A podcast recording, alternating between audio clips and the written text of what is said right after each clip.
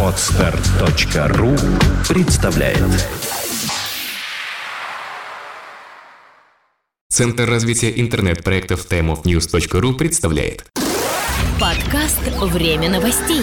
IT-новости вашей жизни.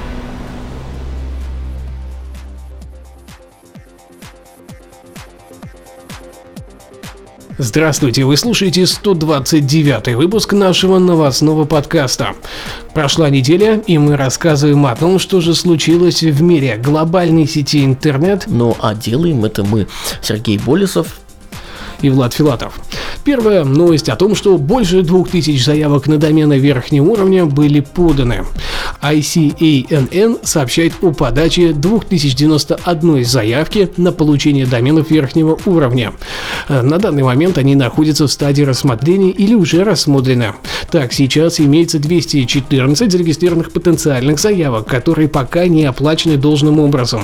В дальнейшем планируется возобновить прием заявок еще на 5 дней по причине недавнего сбоя. Кроме этого, каждый сможет подать порядка 49 заявок. Общая сумма полученных денег на данный момент составляет порядка 350 миллионов долларов.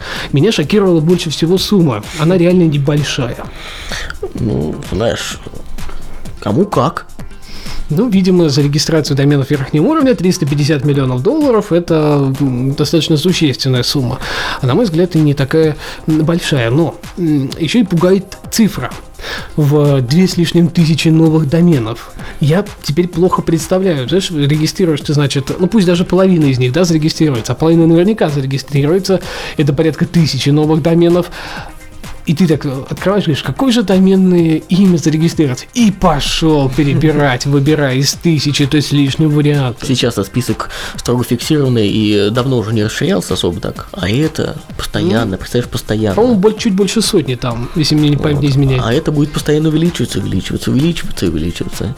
Ну, в любом случае, осложняет жизнь веб-мастерам, конечно. Да, мне кажется, знаешь, веб-мастерам не осложняет. Ну, так. Как заявляют эксперты, это должно помочь в плане выбора и сделать домены еще более индивидуальным вариантом для каждого конкретного ресурса. Например, если ты делаешь сайт о Москве, то понятно, что тебе будет актуально приобрести домен .moscow или .москва кириллицей. Ну, такой ты домен ты, конечно, не приобретешь. Имеется в виду адрес в этой доменной зоне. Нет, нет, я имею в виду тра-ля-ля-ля, точка Москва или точка ну Москва. Да, я имел в виду в этом плане. Естественно, не, домен верхнего уровня. Я боюсь, тут придется вложить не один миллион долларов для реализации э, всего направления. Оно и не нужно обычному веб-мастеру. Но вот если ты хочешь э, сайт сделать именно какой-то о Москве, я говорю, например, э, я не знаю, город.москва, э, город.москва. Да. Э, ну, говорили же эксперты, что планируется, например, ну не то, что планируется, рассматривается возможность объединения всех э, информационных ресурсов о Москве в, одном, в одной доменной зоне. Удобно, что, например, какой-нибудь ЖКХ.Москва, и там все организации коммунального хозяйства. Maps. Да. Твиттер обновил мобильный интерфейс. А, итак, сеть микроблогов Twitter на страницах своего официального блога сообщила о запуске нового дизайна для мобильных платформ. Смысл заключается в том, что а, чтобы обычные телефоны смогли получить абсолютно те же возможности, что и смартфоны. Новая версия интерфейса будет также адаптирована и под все популярные версии браузеров и сможет похвастаться адаптированностью к низкой пропускной способности интернет-соединений, что пока еще весьма актуально в России. Кроме этого, пользователям мобильных телефонов будет доступна вкладка Discover в курсе, запущенная для всех остальных еще в конце 2011 года. Но первое, э, лишится вот этого вот момента, так сказать, дискриминации. Вкладка да. в курсе появится. Все-таки будем использовать российское название, русское название и Соответственно, просто интересно выглядит то, что Twitter расширяет аудиторию не через какие-то новые программные решения под уже существующие платформы, а делает это посредством вот таких нестандартных выпадов в плане э, нового э, количества устройств. Все-таки, мне кажется, не все же пользователи обычных кнопочных моноблочных телефонов используют э, Twitter как одну из социальных сетей им интересных.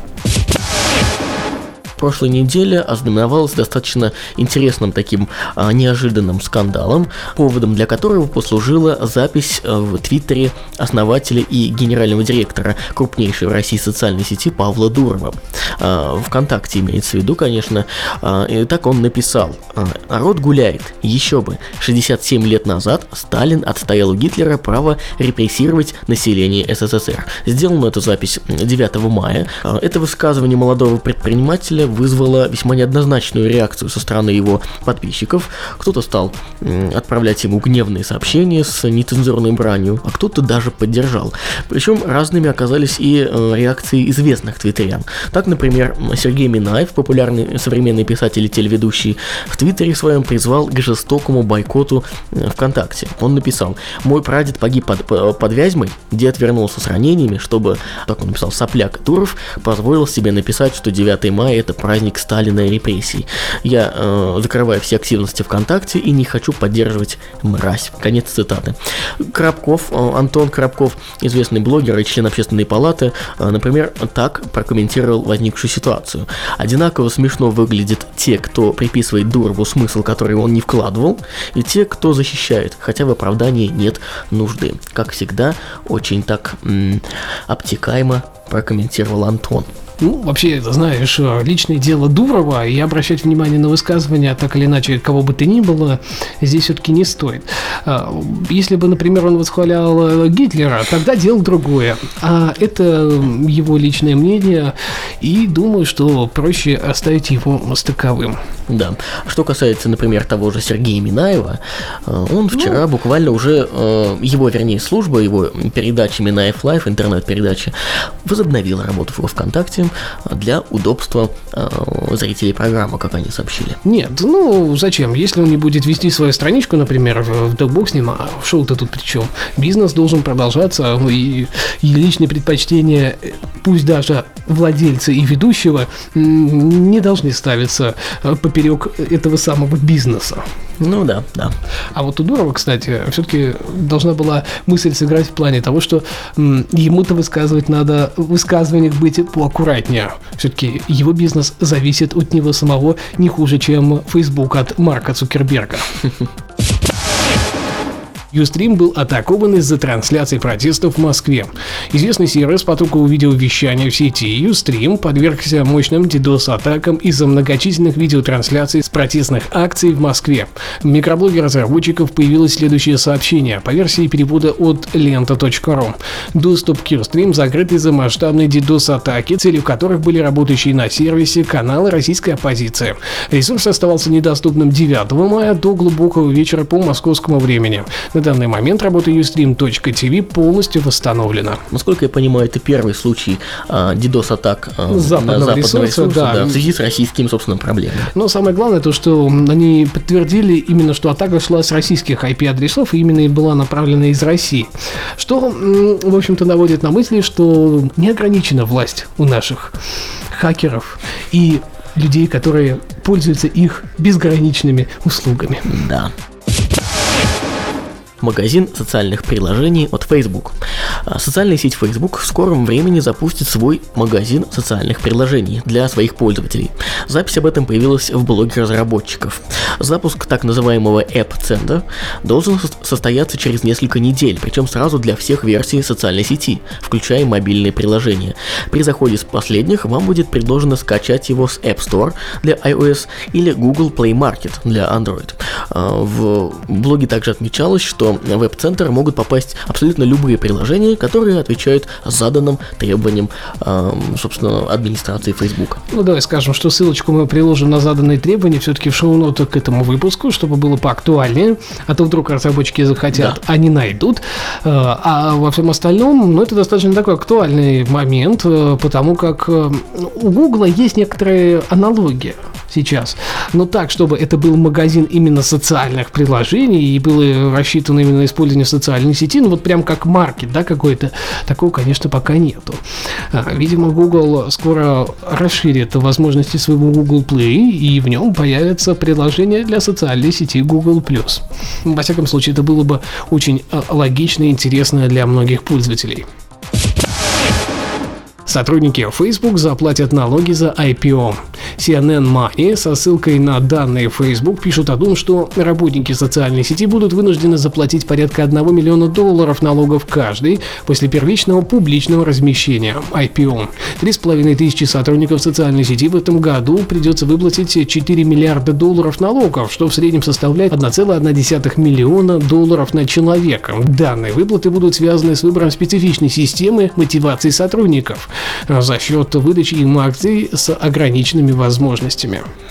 А, в любом случае, несмотря на то, что э, большая сумма, ну так скажем, потеряется в недрах налогообложения США, в целом, конечно, как мы уже рассказывали в прошлом выпуске, соцсети, конечно, А самое интересное, что по последним новостям Facebook хочет пересмотреть цены на а свои акции перед выходом на IPO. Они поняли, что денег они указали мало. В прошлом выпуске мы озвучивали, да, суммы, э, которые хочет э, сейчас получить Facebook за одну свою акцию. От 28 как... до 35 долларов. США, да, теперь она поднимется, будет порядка 80 долларов за одну акцию, что, в общем-то, еще более интересно.